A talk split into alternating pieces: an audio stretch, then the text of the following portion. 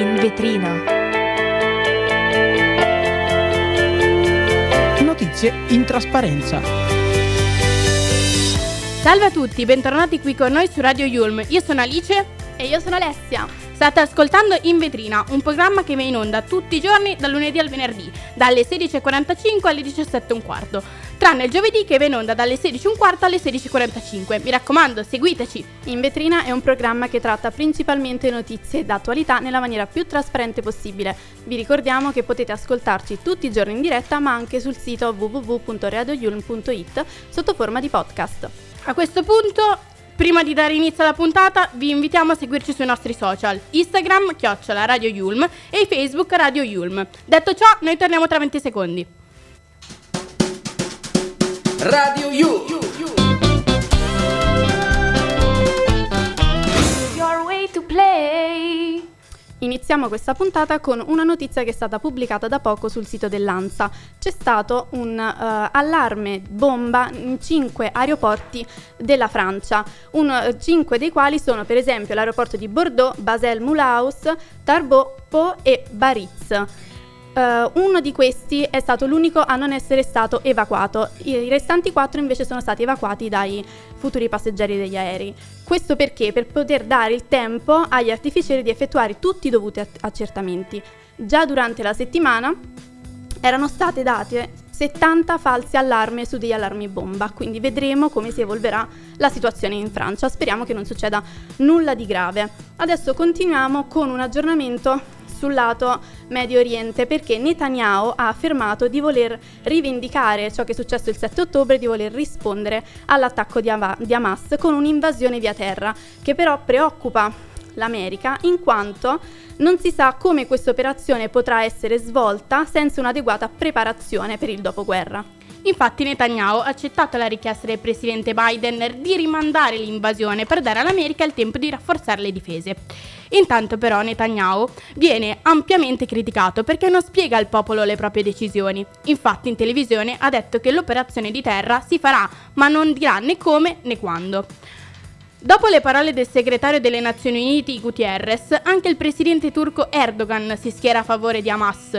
Gutierrez aveva chiesto un cessate il fuoco umanitario immediato, affermando, tra le altre cose, che gli attacchi spaventosi di Hamas non possono giustificare la punizione collettiva del popolo palestinese. Invece Erdogan ha definito Hamas non come un'organizzazione terroristica, ma come dei miliziani che lottano per la liberazione del proprio popolo e della propria terra. Li vede quindi come dei liberatori e accusa l'Occidente di ipocrisia per la posizione presa rispetto al conflitto in corso. Erdogan infatti continua dicendo che l'Occidente definisce Hamas un'organizzazione terroristica, ma secondo il presidente turco Israele potrebbe essere allo stesso modo definita un'organizzazione terroristica per le azioni che attua. Ricordiamo che infatti la maggior parte delle vittime palestinesi sono per la maggior parte bambini. Erdogan infatti chiede un cessate il fuoco immediato e dichiara di voler bloccare ogni collaborazione con la Turchia, eh, della Turchia con Israele nel settore energetico, a cominciare con il progetto del gasdotto EastMed. Ora continuiamo invece con um, l'Agenzia delle Entrate che potrà entrare nei conti correnti di chi non paga le tasse. Vediamo che cosa significa. La nuova legge di bilancio apre letteralmente le porte delle banche all'Agenzia delle Entrate. Questo perché, secondo l'articolo 23 della nuova legge di bilancio, si introduce una nuova forma destinata ad accorciare notevolmente i tempi per i pignoramenti. Dal prossimo anno, infatti, gli agenti delle, della riscossione potranno prelevare praticamente con un solo clic quanto serve per saldare i debiti del fisco dei contribuenti, senza poi chiedere alle banche informatrici relative dell'esistenza o meno di giacenze. In poche parole, cosa potrà fare l'Agenzia delle Entrate? Potrà prelevare automaticamente dai conti di chi non paga le cartelle um, tutto ciò che serve per pagare il debito, ok? Però non potranno prelevare l'ultimo stipendio della persona interessata. Passiamo invece ad un'altra notizia. Niente più IVA al 5% per i prodotti per l'infanzia e per la cosiddetta tampon tax. La bozza della manovra prevede infatti che il latte in polvere e le preparazioni per l'alimentazione dei bimbi, così come assorbenti, tamponi, coppette mestruali, passino tra i prodotti soggetti all'IVA al 10%. Confermato il congelamento per altri sei mesi, ovvero fino a fine giugno, di eh, plastica e sugar tax, Le nuove imposte introdotte con la manovra del 2020 e mai entrate in vigore dovrebbero quindi entrare in vigore dal 1 luglio 2024, salvo ulter- ulteriori imprevisti. Arriva anche l'incremento del bonus per pagare le rette agli asili nido, sia pubblici che privati, ma è destinato solo ai secondi figli nati dal 1 gennaio 2024 in nuclei con già un minore under 10 e un tetto ISE di massimo 40.000 euro. Ora vi lasciamo qualche minuto con i Maneskin, con la loro canzone che ha permesso loro di vincere il Festival di Sanremo all'Eurovision, la loro Zitti e Buoni. Loro non sanno di che parlo Vestiti sporchi fra di fango Giallo di siga fra le dita Io con la siga camminando Scusami ma ci credo tanto Che posso fare questo salto. E anche se la strada è in salita Per quest'ora mi sto allenando E buonasera signore e signori Fuori gli attori. Vi conviene non fare più errori Vi conviene stare zitti e buoni Qui la gente è strana tipo spacciatori. Troppe notti stavo chiuso fuori Mo li prendo a calci sti portoni Sguardo in alto tipo scalatori Quindi scusa mamma se sto sempre fuori Ma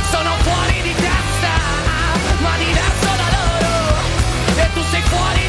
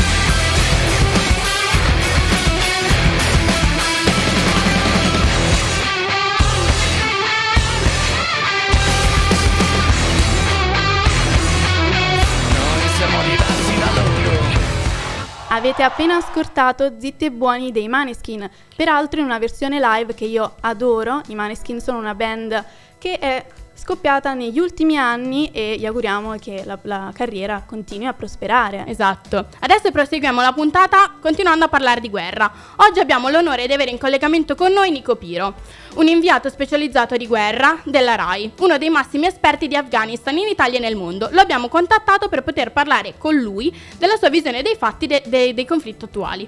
Benvenuto, Piro. Ah, buon pomeriggio a voi e ai vostri radioascoltatori. Eh, sappiamo che tu sei appena tornato da Kabul. Dopo vent'anni di guerra, com'è la situazione in Afghanistan? Ma l'Afghanistan è stato ed è eh, l'archetipo di tutti i conflitti contemporanei. Eh, quello che è accaduto in Afghanistan è replicabile e applicabile ad altri conflitti, a cominciare da come questo conflitto è stato raccontato, da come quando ci ha fatto comodo ce lo siamo dimenticati, eh, da come è letteralmente scomparso dopo il fallimento militare. Noi abbiamo dato per vent'anni alla guerra la possibilità di dimostrarci che poteva mettere a posto le cose, risolvere i problemi, in realtà li ha solo complicati.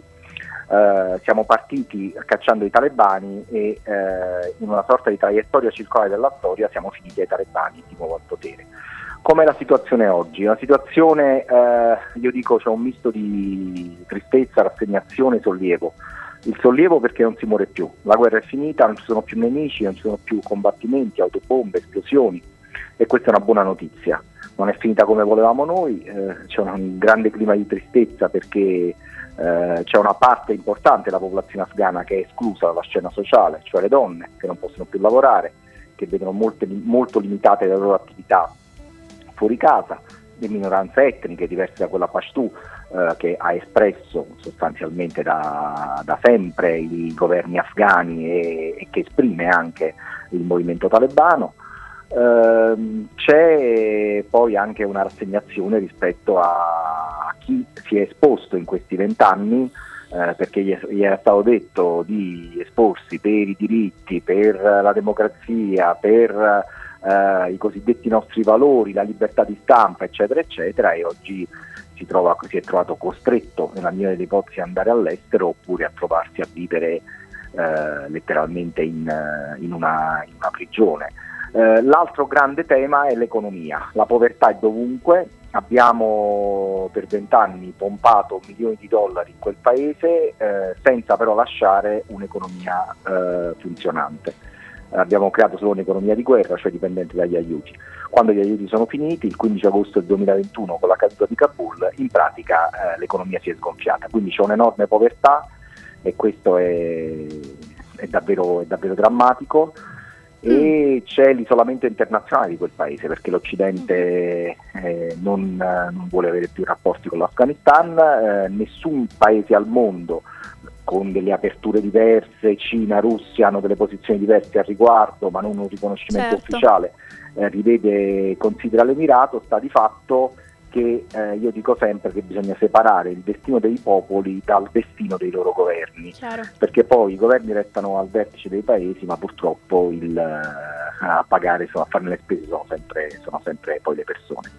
Ovviamente come tutti sappiamo, nel mondo al momento ci sono circa 60 conflitti, ma quelli considerati più caldi sono quello russo-ucraino e quello Israele-Palestina. Secondo la tua opinione, eh, anzi, qual è proprio la tua opinione riguardo queste due tipologie di guerre? Ma cominciamo col dire che in realtà se vogliamo proprio essere precisi nelle statistiche, considerando anche i cosiddetti conflitti a bassa intensità, sono tutta una serie di categorie eh, di guerre nel mondo, eh, anche quelle non, non, non, apertamente guerreggiate, ce ne sono 370.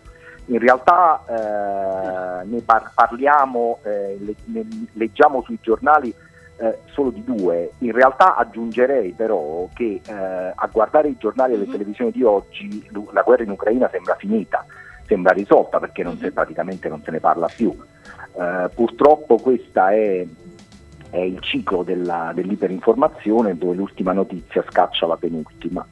La mia opinione qual è? Che eh, in entrambi i casi sono due guerre totalmente inutili, perché sono guerre che non risolveranno i problemi, ma eh, presumibilmente li aggraveranno. Eh, in ogni guerra muoiono eh, migliaia e migliaia di persone, civili ma anche militari, nel caso di Ucraina e Russia militari mandati al fronte non sempre con la loro volontà ma perché obbligati, obbligati a farlo.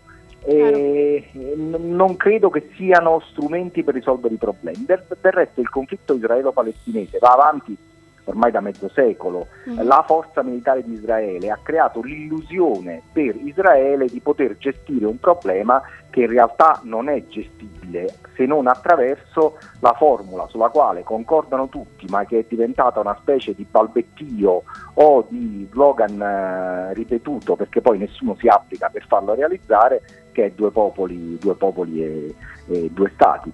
E tra l'altro aggiungo che eh, così come i crimini commessi dai terroristi di Hamas nell'attacco del 7 ottobre e dei giorni successivi contro, eh, contro i, eh, i, civili sono crimini che eh, non autorizzano in alcun modo eh, quello che ai più pare come una sorta di eh, diritto alla vendetta. Radar al suolo Gaza a mio avviso non smantella mm-hmm. lo, diciamo, l'organizzazione Hamas ma certo. fa danno sostanzialmente sostanzialmente ai civili. Quindi, eh, ripeto, io non credo che la guerra sia una soluzione, non lo dico da pacifista, anche se il mio libro si chiama Maledetti pacifisti, ma lo dico da persona che di guerra un po' di esperienza ce l'ha e ha visto che non è, per, non è uno strumento per risolvere i problemi, solo per aggravarli e per, far, e per far fare soldi a chi produce armi e a, e a chi fa giochi di potere. Ma secondo te i media italiana, i italiani stanno raccontando in modo neutrale il, confl- il conflitto tra Israele e Hamas? Uh, io dico che sto trovando sulla stampa israeliana, quindi sulla stampa di un paese direttamente coinvolto nel conflitto, un paese che ha contato tragicamente eh, anziani, donne, bambini uccisi a sangue freddo nelle loro case, una roba orribile, un crimine di guerra che deve essere perseguito come tutti i crimini di guerra, eh, a prescindere da chi li, ehm, li compia, perché ci tengo a dirlo, una vittima civile è una di troppo e il suo valore non dipende dalla mano che l'ha ferita o l'ha uccisa. Detto questo, io sulla stampa israeliana mi limito a dire che trovo delle posizioni molto più equilibrate e critiche rispetto a quelle che invece mh, a volte leggo, spesso leggo eh, sulla stampa italiana, ma io certo. credo che dal conflitto, eh, dal conflitto, dall'invasione russa dell'Ucraina in poi purtroppo, eh, sulla, con delle ovviamente eccezioni, nella stragrande maggioranza delle, dire, delle tv e delle, e delle, testate giornalistiche italiane si sia imposto una sorta di, eh, io lo chiamo pensiero unico bellicista, cioè una linea eh, una linea critica rispetto al conflitto che però a mio avviso non fa bene al dibattito ma soprattutto non rappresenta le posizioni degli italiani perché i sondaggi ci dicono chiaramente che gli italiani sono contro le guerre e contro queste guerre e contro eh, l'invio di armi all'Ucraina. Certo, tu hai scritto in particolare un libro che si chiama Maledetti pacifisti. Perché è definito così pacifisti? In che senso sono maledetti? Ma chiaramente è un titolo provocatorio, è un titolo chiaro, sarcastico, chiaro. nel senso che eh, il, ormai sembra che eh, chiunque chieda pace uh-huh. sia eh, un problema sociale, chiunque chieda pace eh, sia nella migliore delle ipotesi un, uh, un filo putiniano prima, oggi un pro Hamas, uh, oggi un antisemita, uh, un, qualcun nemico interno, qualcuno che non vuole bene alla patria eh, e quant'altro. Cioè, insomma, chiunque chieda pace viene colpito da uno stigma che può essere declinato in vari modi. Io invece io credo che chi chiede pace è qualcuno che guarda più lontano, pensa al bene comune, ma mhm. soprattutto, e qui cito Edgar Morin, eh, il mio maledetti pacifisti è veramente un, un, piccolo contributo, il suo di guerra in guerra è brevissimo ma è uno straordinario, uno straordinario libro che aiuta a capire tante cose eh, nella, in ogni conflitto c'è la categoria dell'imprevedibilità, cioè può succedere sempre qualcosa che non prevediamo. Mm, invece chi avvia una guerra e chi la sostiene è convinto che una volta aperto il vaso di Pandora dei conflitti, i demoni della guerra possono essere portati al guinzaglio, invece non è così. Guerra, I demoni della guerra hanno la loro autonomia, hanno la loro, hanno la loro, la loro strada, la loro traiettoria, la loro mm-hmm. volontà e può succedere l'imprevedibile, cioè la guerra facilmente può andare fuori dal binario. Eh, io credo che ormai da troppo tempo, per esempio nel caso del conflitto in Ucraina, eh, l'Europa eh, cammina sul baratro di un, di un, conflitto continentale, se non dell'apocalisse nucleare, e eh, il conflitto eh, medio orientale eh, rischia da conflitto diciamo, confinato a un'area territoriale circoscritta di allargarsi fino all'Iran, al, al Nagorno-Karabakh, vedere mm-hmm. il coinvolgimento degli Stati Uniti che tra l'altro in area dispiegano un, un massiccio contingente navale. Insomma, eh, bisognerebbe davvero ascoltare, eh, quantomeno far parlare chi chiede pace, perché credo che possa essere un aiuto importante per far eh, avanzare il dibattito e magari far svolgere all'Italia, perché no, un ruolo di mediazione, eh, di mediazione nei conflitti che potrebbe, potrebbe essere più che utile. Mm-hmm. Secondo te quanto è alto il rischio che il conflitto si allarghi? Eh, andiamo nella categoria dell'imprevedibilità, Io, eh, ed, è, ed, è, veramente difficile fare previsioni, però un rischio c'è, cioè perché c'è da considerare che eh, eh, il conflitto tiene, il conflitto israelo-palestinese si tiene ai confini con eh, il Libano, in Libano c'è Hezbollah che è una milizia direttamente legata, eh, legata all'Iran, eh, l'Iran eh, stava negoziando e eh, stava facendo dei passi in avanti nel negoziare, rinegoziare l'accordo sul nucleare con, con gli Stati Uniti, gli Stati Uniti allo stesso tempo sono anni che hanno un programma di cooperazione militare con le forze armate eh, del Libano proprio in chiave, in chiave anti, eh, anti-Hezbollah, Hezbollah alleato di Hamas, è, è un eh, Iran che ha un ruolo fondamentale nel eh, rapporto con, nel, nel corridoio che passa attraverso l'area del Nagorno-Karabakh che è stata proprio di recente oggetto di un conflitto ma anche di una vera e propria pulizia etnica. E, e quindi eh, ci sono tutta una serie di attori, abbiamo visto ieri eh, Erdogan, membro della Nato, avere eh, una clamorosa posizione a favore, a favore, di Hamas, che però viene considerata dalla stragrande maggioranza dei paesi NATO eh, organizzazione formalmente considerata organizzazione terroristica, questo al di là dei giudizi, dei giudizi politici.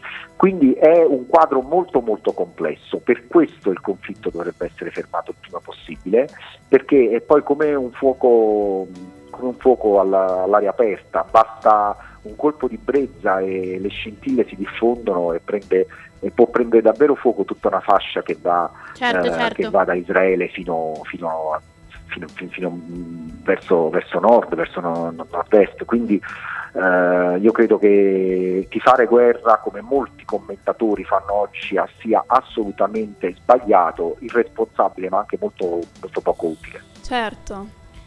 Grazie a Nico Piro, corrispondente RAI Medio Oriente, autore tra l'altro di Maledetti pacifisti, come difendersi dal marketing di guerra, edito di People.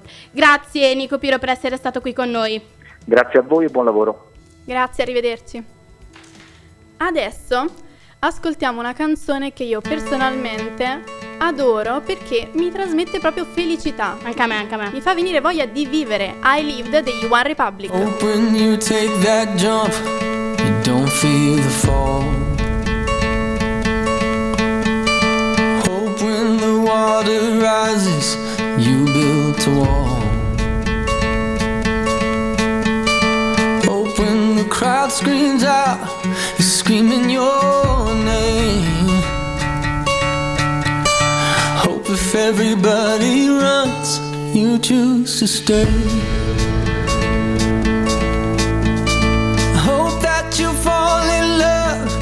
It hurts so bad.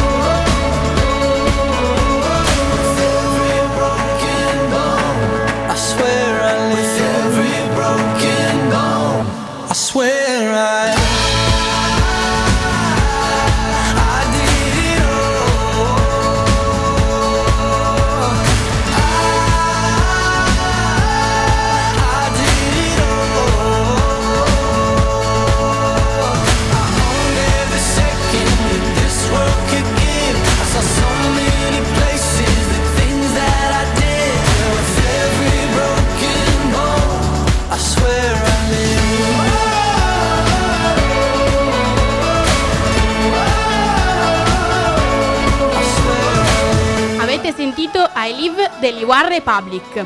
Ora continuiamo con un argomento nuovo. Non si ferma la repressione delle autorità iraniane nei confronti delle donne che non rispettano il rigido codice di abbigliamento della Repubblica Islamica con il velo obbligatorio. Alle attrici che sono apparse in pubblico togliendosi l'hijab è vietato il lavoro, ha detto così in conferenza stampa il ministro della cultura e dell'orientamento islamico. Diverse attrici si sono tolte il velo dallo scorso anno in segno di protesta. Queste proteste seguono, diciamo, l'esempio dell'anno passato, dovute, sono state innescate queste proteste dalla morte di Masa Amini, una uh, ragazza kurdo-iraniana che fu arrestata per non aver indossato correttamente la hijab. Fu arrestata e morì nel 2022 a settembre quando era ancora nelle mani della polizia.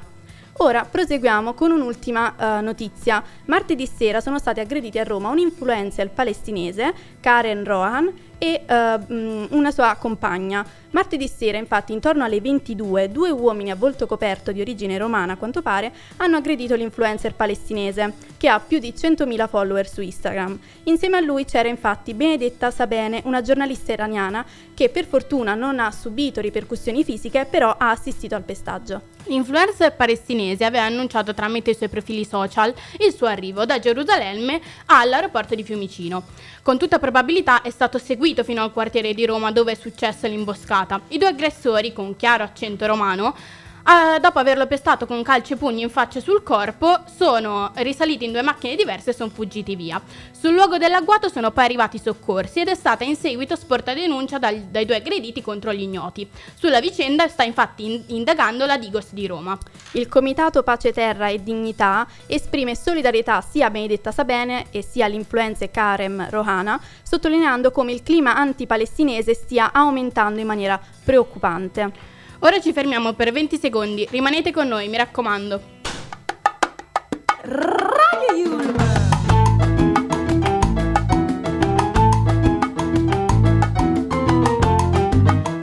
Your way to play. Siamo giunti alla fine di questa puntata di In Vetrina. Speriamo che vi sia piaciuta e mi raccomando, ascoltateci anche in versione podcast e sul sito www.radioyulm.it. Mi raccomando seguiteci su tutte le pagine social, su Instagram, Facebook, Twitter. Noi ci vediamo con un'altra puntata di In Vetrina domani dalle 16.45 alle 17.15. Ciao!